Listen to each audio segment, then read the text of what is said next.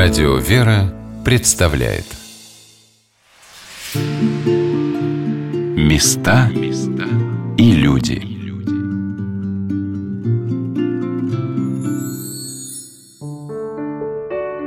Сегодня на «Волнах Радио Вера» мы рассказываем о схимонахине Феодосии Косоротихиной, о старице, праведнице наших дней, человека, который стал родным для многих и многих обращавшихся к ней за помощью.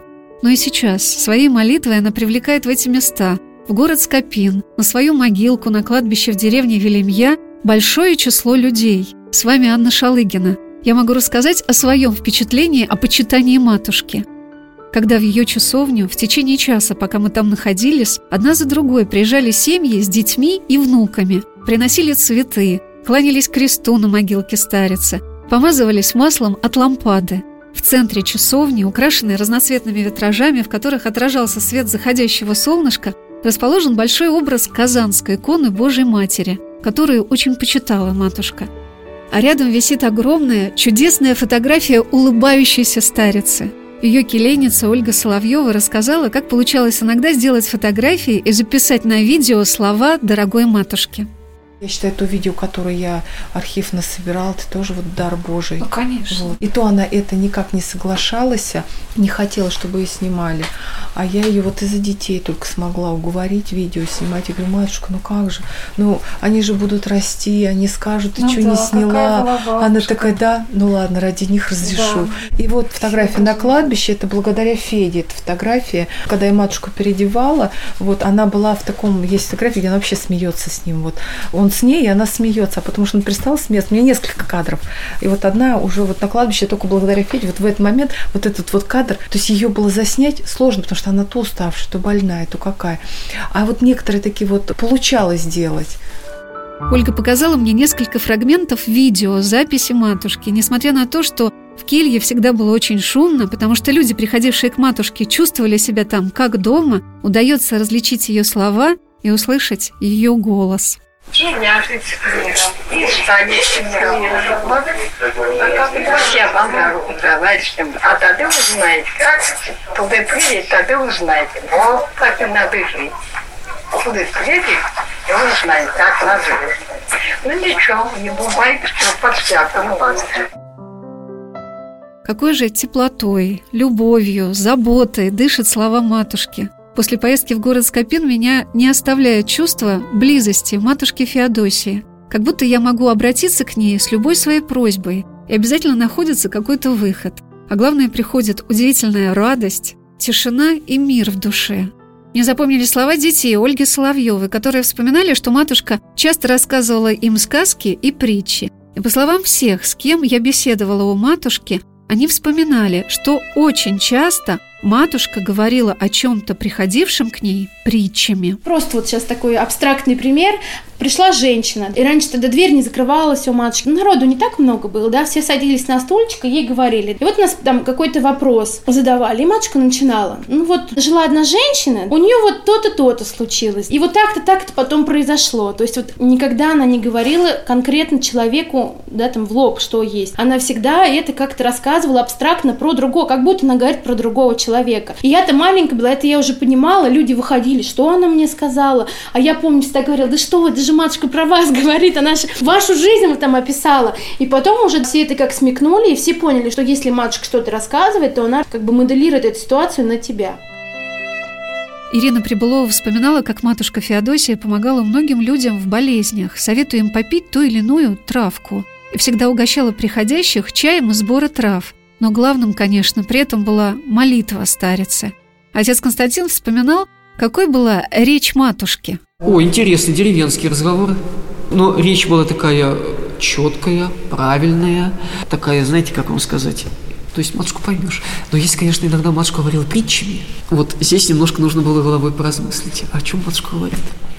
А Виктор Николаевич Халяпин поделился, что матушка Феодосия предсказала его супруге – которую он все время называл по-старинному своей госпожой. Ну что вот самое в ней какое-то было особенное? Вот чем она не похожа была на других? Тем, что предсказывал? Ну, конечно. Вот моя, ну, как госпожа, приходит домой и говорит на меня, отец, знаешь что, что-то мне матушка предсказала, говорит, это. Одна, говорит, женщина шла, шла по дорожке. Ножки покачнулись и упали. А она ей всегда говорила, матушка, моя госпожа Разданева, говорит, ты сходи в больничку, сходи. Она говорит, да ладно, матушка, все пройдет. И в одно прекрасное время у нас были поминки. Коль приехал ее брат с Москвы. Ну, пойдем к матушке, пойдем. Пришли к матушке, и оттуда идем, и у нее прям на стадионе ноги покачнулись, и все. Коля скорее за машиной, и надо было в больницу везти-то. Да думаю, все пройдет, и все пройдет. Вот. Привезли к дому, к пятиэтажке. Она на меня говорит, принеси мне подушку, я в машине, полежу в машине. Я принес подушку, одеяло, вот мы с ним разговариваем, разговариваем. И она что-то захрапела, прям очень серьезно захрапел-то. А Коля в салоне э, лампочка, сам свет есть. Он включает, а у нее струйка крови идет. И мы ее не успели.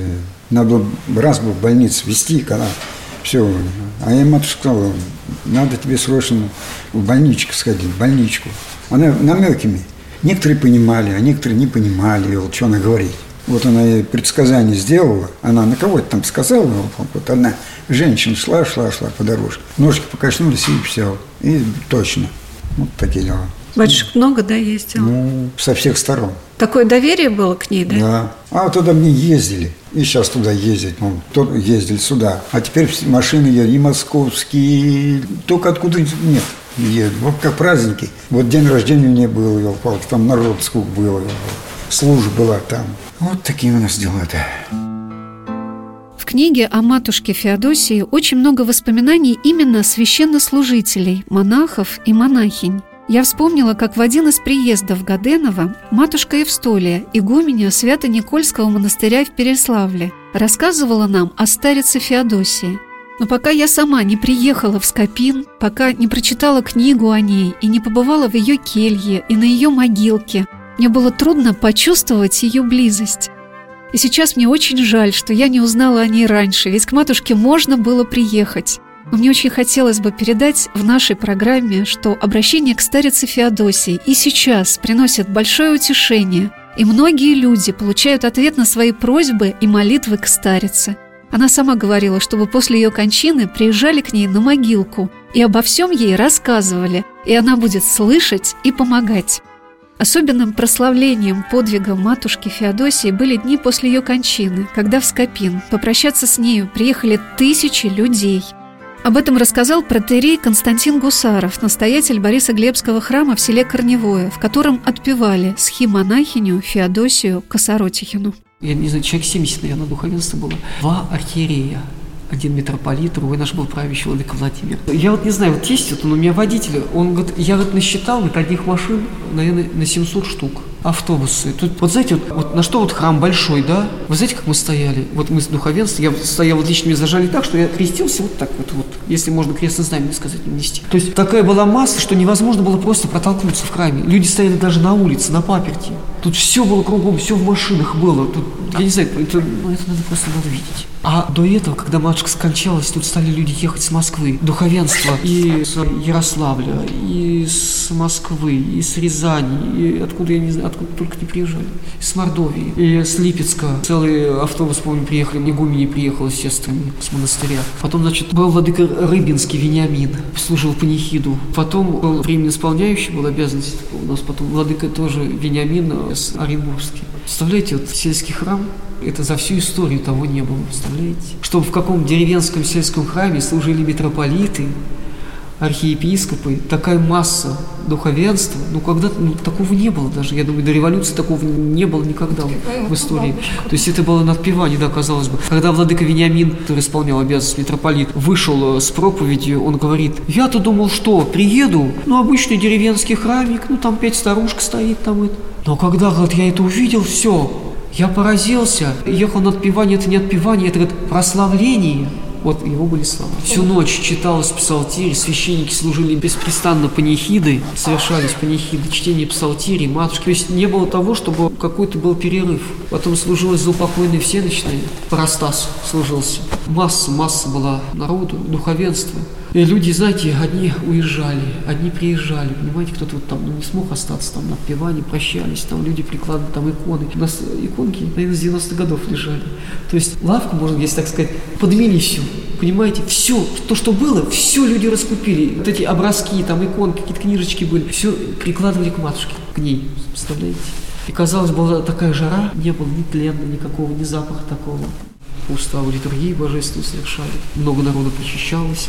Отпевание, конечно, было очень... А есть видео и само погребение, что интересно. Ведь матушки как монахи лицом-то накрыли наличником. Вот. И когда гроб стали выносить, все вот, вот хоть ее увидеть, матушку-то, знаете, и ветер открыл лицо матушки, это даже вот на видео есть, вот прям открыл, все матушку увидели, как бы она простилась со всеми, и опять закрыл. Настоятель храма всех святых в земле российской просиявших поселка Октябрьский, где жила матушка Феодосия, Иерей Евгений Герасимов рассказал о том, как приезжают в наши дни к матушке на могилку и обращаются к ней за помощью. Ну, как традиция, это, это естественно. Ну, почему мы к преподобному Серафиму приезжаем, как он говорил своим чадом, чадом, и приезжать к нему на могилку и разговаривать как живым. Вот она так и есть. То есть даже как-то, даже не знаю, как это писать. Это, это естественный процесс. Вот верить в то, что человек действительно сказал себе, что он будет как живой с нами разговаривать, да? Ну, мы же духовно способны чувствовать. Если мы зрительно и видимо не можем осязать, потрогать, а духовное вот это вообще оно остается. Пусть мы даже не слышим ее слов, но, по крайней мере, мы а иногда видим, конечно, результат ее молитв, предстояние за нас. Очень часто исполняется то, что вот люди просят, им приезжать на могилку, просят помощи, и эта помощь осуществляется. Какие еще нужны доказательства? Причем такой человек, как матушка, она не может оставить равнодушным никого. Издалека приезжает на могилку помолиться и попросить о помощи даже и в материальных вопросах. То есть не обязательно деньги, но какие-то болезни, какие очень часто больные люди приезжают. Опять также приезжают, продолжают приезжать люди, которые болеют, которые ищут помощи. То есть э, врачи уже не могут помочь. Вот последний, это вот Машкин молитва, просьба помолиться об исцелении. Мне помогло. Я не буду рассказывать, что мне помогло. Я отчаялся в какой-то момент, что я не могу, и может быть, я что-то не предпринимаю для не помогаю врачам, и врачи как-то, они что-то делают, но нет результата никакого, понимаете, я в отчаянии приехал, попросил матушку помолиться и помочь. Не скажу, что прям вчера ей тоже прям помогло, но вот этот процесс э, выздоровления пошел, пошел достаточно уверенно. Я оставляю свое право верить в то, что эта матушка помогла. На кладбище деревни Велимья Скопинского района Рязанской области стоит прекрасная часовня над могилкой схемонахини Феодосии Косоротихиной. Там упокоилась ее мама Евпроксия, и сестры Анна и Ольга, вокруг многие родственники матушки. Напротив этой часовни, которая похожа на хрустальный дворец, строится храм в честь Казанской иконы Божьей Матери. А рядом, ровными рядками, высажены молодые рязанские березки, беленькие, стройные, тихие, как будто вслед за матушкой поднимаются в молитве к Богу. Те, кто жил рядом с ней в этих деревнях и селах, трудился, любил и радовался. И те, кто будут жить после нее, и кто, не сомневаюсь, обязательно будут обращаться к ней за помощью на своем жизненном пути. Потому что человек, посвятивший всю себя на служение Богу и людям, имеет дерзновение перед Господом. Он может услышать, его духовные очи открыты, его сердце, его душа наполнены любовью. Он привлекает к себе, как и при жизни, своим милосердием каждому человеку, которое приводило к дорогой матушке Феодосии тысячи людей. В этом ее сила, вера и красота. Вечная ей память.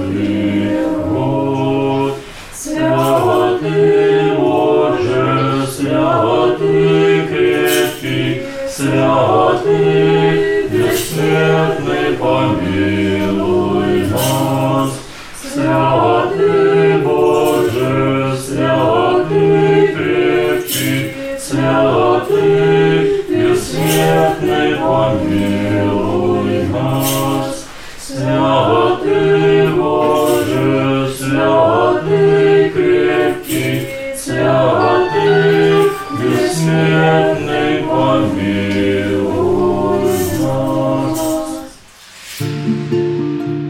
Места